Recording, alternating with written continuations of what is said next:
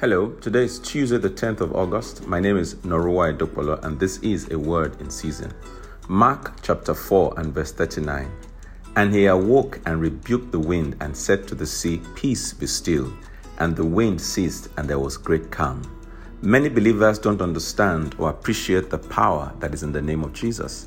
That was why Paul gave that prayer point in Philippians chapter 3 and verse 10a.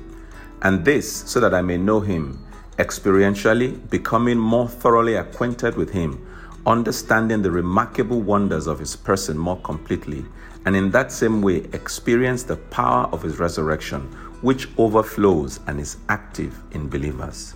The power to calm every storm in your life is in you already through Christ Jesus.